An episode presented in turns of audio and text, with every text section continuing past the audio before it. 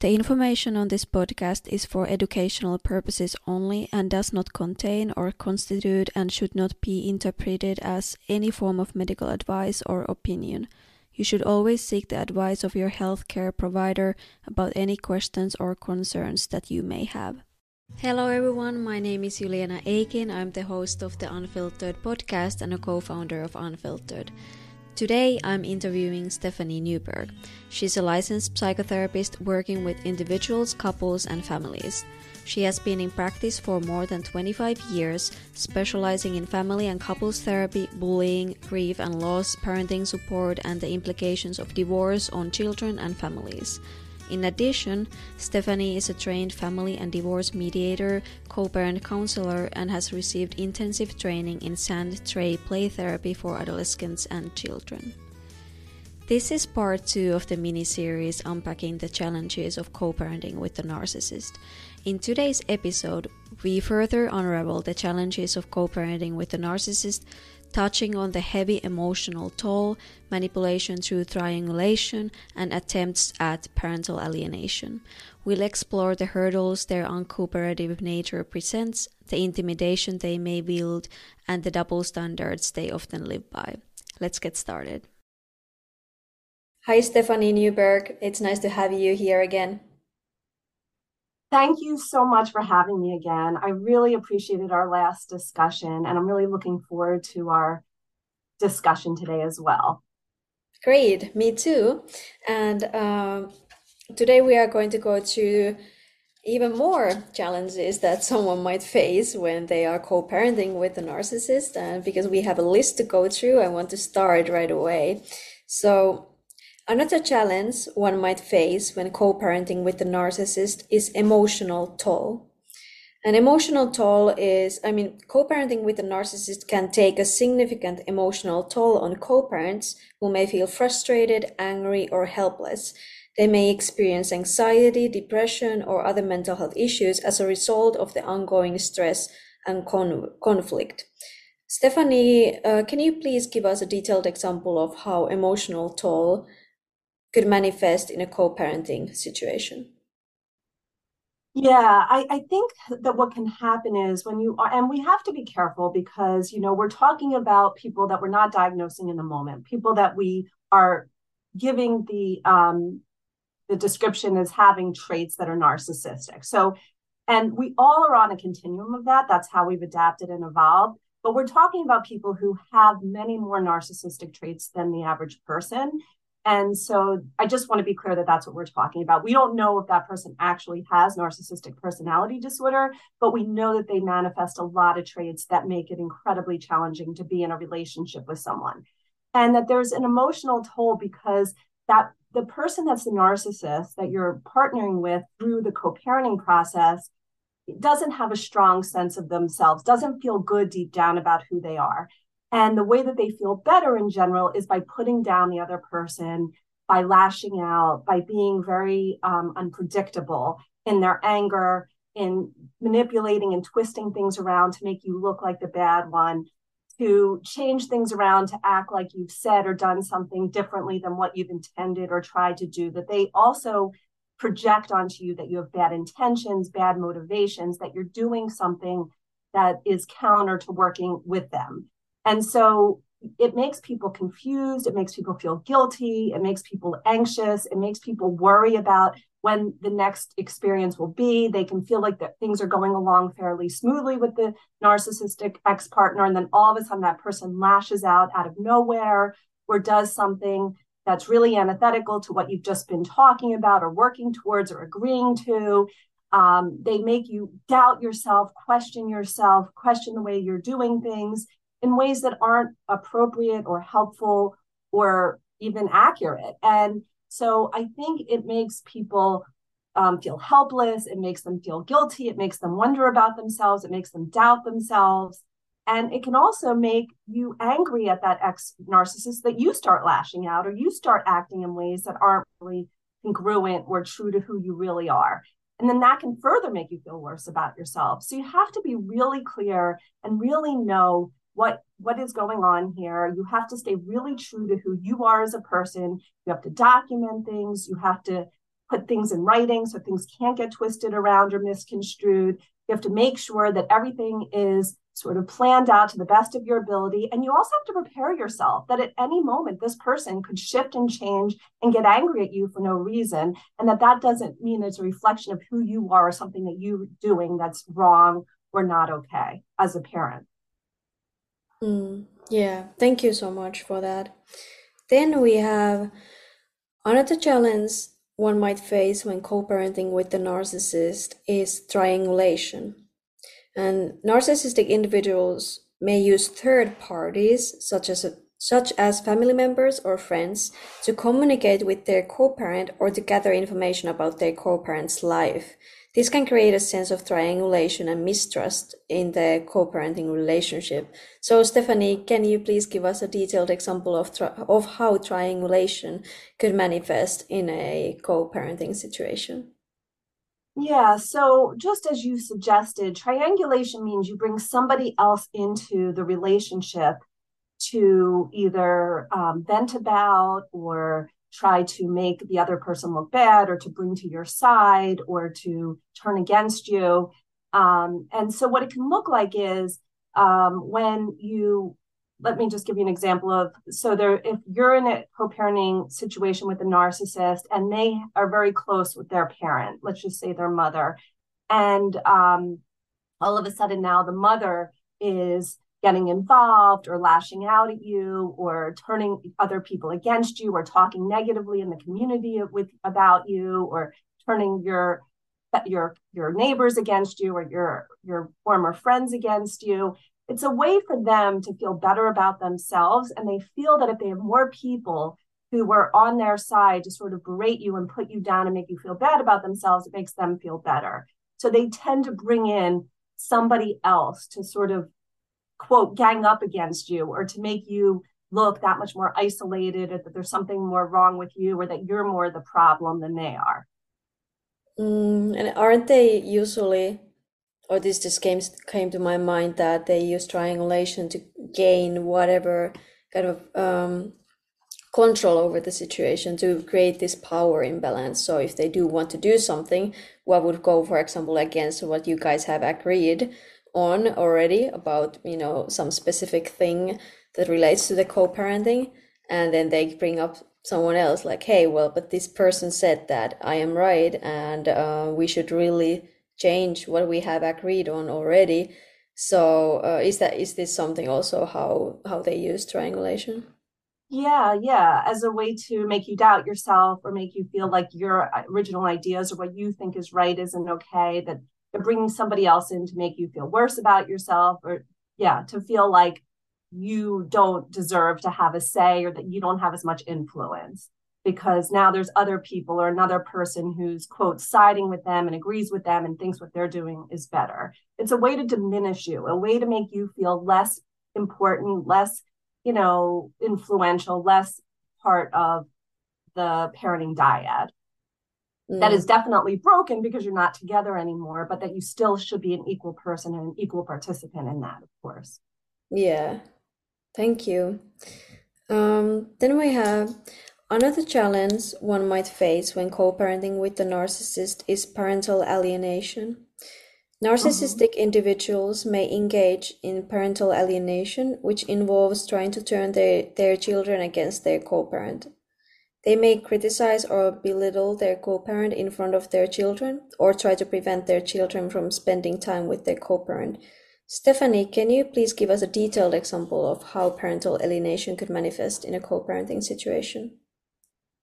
Yeah. And unfortunately, even though this isn't incredibly common, it is pretty common when you're dealing with people who have personality disorders or personality traits that are very maladaptive and very problematic. Um, and so what happens is, is that again, it's a way that the parent can feel more powerful, more in control, and as a way to really diminish and you know alienate and marginalize you as a parent. And they they have enough of an alignment and attachment with the child and the child is so vulnerable because they know both their parents are struggling and aren't together and aren't in a united way that they can get aligned with a parent because they feel that that person is somebody who they can ultimately depend on even though maybe psychologically they can't but physically they can or in other ways they can. And that parent starts to really wield an undue influence on the child and says really negative things in front of them. Even if they're not saying them directly to them they can they can say it to other people who are right in earshot of the child. They can say things very sort of passive aggressively they can say things in ways that are giving the opinion that this parent isn't important shouldn't be involved in the child's life. Um, and they can twist and manipulate around how the par- the other parent has been to help the to make the child feel like this parent is not a caring you know on board parent who they deserve to have a close relationship with or even a relationship with.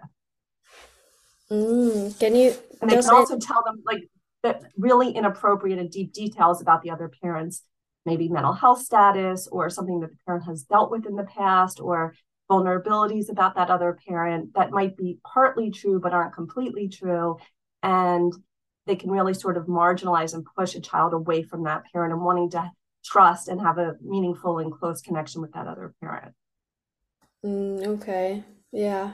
Uh, can you give an does any example come to your mind about you know the passive aggressive? Because sometimes that might be you know harder to detect?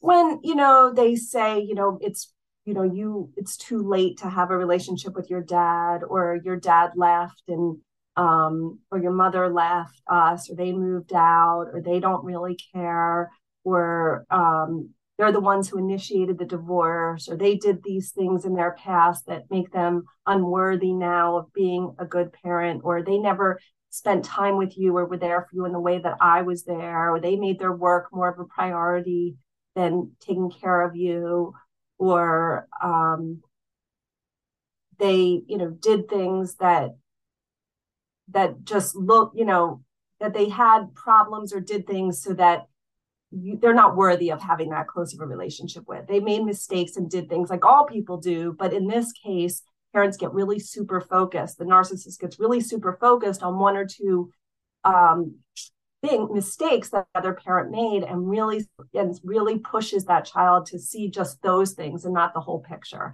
to pick to zoom in on some of the you know the struggles that other parent has had as opposed to how everybody has struggles and everybody is worthy of being forgiven and understood or that they're still you know really important people in your life they're still your parents they still love you dearly and it's really important for your development and for your um for you to really turn into you know a whole and healthy person to be able to work on your relationship with both parents. That it's not healthy for you just to have a relationship with one. If that other parent hasn't done anything that's overtly abusive or really, you know, negligent or anything really wrong. Yeah, thank you for those examples. Um, then we have another challenge one might face when co-parenting with a narcissist is lack of cooperation.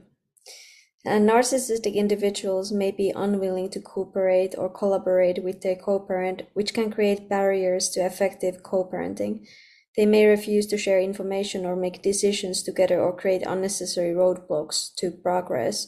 Stephanie, can you give please can you please give us a detailed example of how lack of cooperation could manifest in a co-parenting situation?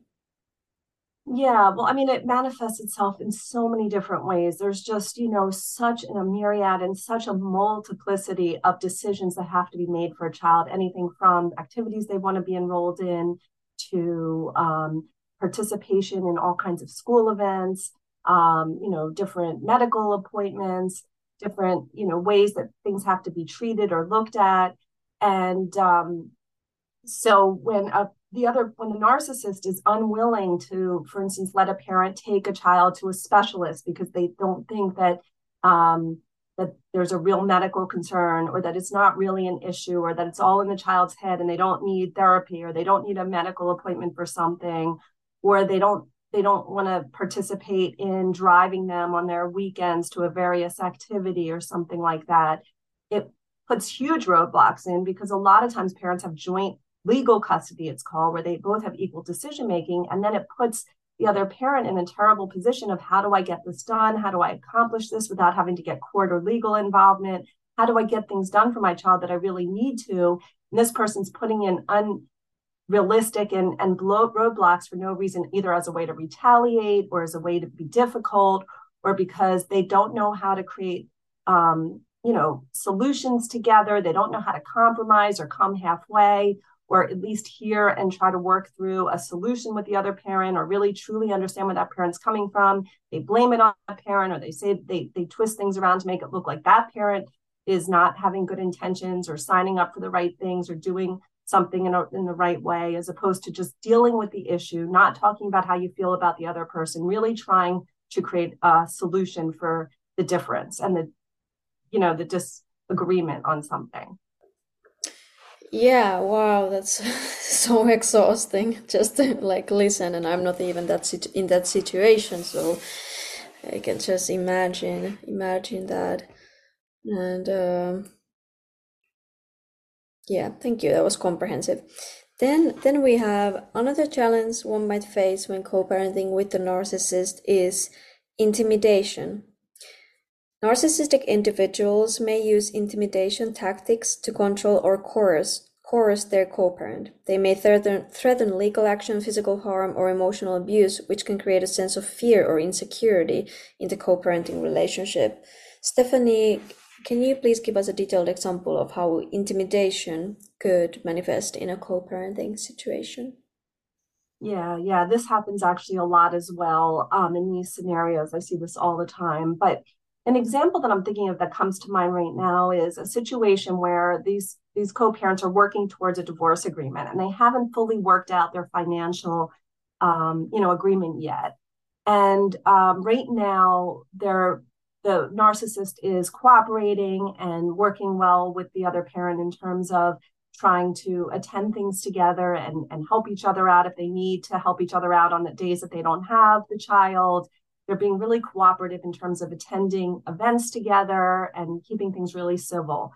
But the narcissist keeps holding over the other parent's head that if they don't agree behind the scenes to some of these um, financial disputes or to agree to give, in this case, to give him certain amounts of the money from the marriage, then he's threatening that he won't be a civil, he won't attend the events together, he won't help her out as much, he won't work with her around the schedule, he's going to push for more custody time, and all things that have really been going smoothly now that she's very happy with because she knows it's really benefiting the children to act this way for them. But she's very fearful that if she doesn't agree to some of these financial things in the background which are really not in her benefit to do and she'll lose you know all they have in terms of how how he's cooperating and helping with the children and being you know um, nice around the children with her. Okay. Yeah. Thank you for that example. What has been in your career one example that has been like I mean, all these are very unfortunate and difficult, but does some specific example come to your mind that has been like extremely difficult and very like very uh, like dangerous at the same time? Well, I think um, when it comes to situations where the narcissistic person with the narcissistic traits also abuses drugs and alcohol, not that they have a full blown addiction or need to go into rehab, but that they drink too much or they binge drink or they go out and um, you know abuse drugs recreationally occasionally um, that kind of a person can be very very dangerous because that the level then of unpredictability is much much worse. And then the fears of actually um, wanting to really figure out a clear and safe and uh, predictable custody schedule for the kids gets very very problematic because you as the as the other parent you really need to keep your kids safe and secure and really protect them from having the custody with the other parent especially if there's drug and alcohol abuse involved. But you're really fearful because you don't have a good means in communication. You don't know when that person's going to you know create that um, emotional type of abuse and lashing out at you. You don't know what kind of triangulation they'll be able to bring into this. You don't know what kind of um, legal backing they'll get and what they'll do in terms of trying to come after you for all means, if, especially if they have the resources to or they have the family resources to. So that I think makes it extremely challenging and difficult. And I think in that case, you know, you have to make sure you have a really strong lawyer that you have really strong boundaries, that you put things in place to really ensure the safety and well-being of your children, whether it be a Soberlink or you have like a you know some kind of um, outside supervisor that you can instill to keep an eye on things to you know have very very clear custody schedule that you have everything sort of worked out behind the scenes so that there's very little you know ability that you have to actually try to communicate an ongoing and regular basis with that other co-parent. Mm, okay thank you so much. Then we have another challenge one might face when co-parenting with a narcissist is double standards Narcissistic individuals may have double standards in their expectations or behavior. They may demand certain, certain standards of behavior from their co-parent of, or their children while disregarding those same standards for themselves. Stephanie, can you please give us a detailed, exa- detailed example of how double standards could manifest in a co-parenting situation? Yeah again um you know this can be manifested in so many different ways whether it be you know i you know i want the child to be very limited in their video game time or their screen time you know and then actually when it's at their house and it's in their convenience or they have something going on for work or with another relationship all of a sudden the video screen time is now something that they you know are okay with or they feel really strongly that the other parent works really hard with their child to help them with their homework and to really spend several hours, you know, reviewing things and reviewing the homework guidelines and making sure it's all done and all the work has been finished. But then when it comes to their time, they don't do that or they don't make it sure that it happens. That's a really big one. Or they say, you know, if you know, if you're going out for more than three hours, I want to be informed so that I can have you know custody time we call it the right of first refusal that i get the time for the kids if you're not available. But then when it's the other way around they don't turn to that person and ask them to take care of the kid if they go out for more than three hours. Um, it can manifest itself in you know i think it's really important that this child attends this kind of uh, program this enrichment program but then when it comes time to actually signing them up on their time they're not there or they don't take them or they don't prioritize it so that the child gets to that event that that enrichment program that sporting event that um, enriching activity that they both agreed on. So I, I think it just looks like it can manifest just so much in almost all the agreements they make then that other person pushes them and makes the other parent feel really badly if they don't agree and then they don't follow through on their end of doing things. Mm, yeah Thank you so much. Those were great, great examples. And yeah, all right. Hey, today uh, we had great, great topic to cover, and we learned learned a lot. And uh, I want to thank everyone for listening, and thank you, Stephanie Newberg, so much for for coming to talk with us today. And uh, thank you for sharing your insight and knowledge. Thank you so much. Yes, I mean, this is a very difficult thing that many people unfortunately have to experience and go through. It requires a lot of support, it requires a lot of making sure that you have your own you know place to work through and process what's going on that you learn how to protect yourself and not fall into the trap and not engage and not get overly angry or conflictual with that person because it's not going to probably change the situation it's just going to prolong it so the more you can do to just disengage, be yourself, stay true to the topics, don't let them hear your emotion or how they're, you know, how they're affecting you. That will start to lessen the cycle of what you're dealing with.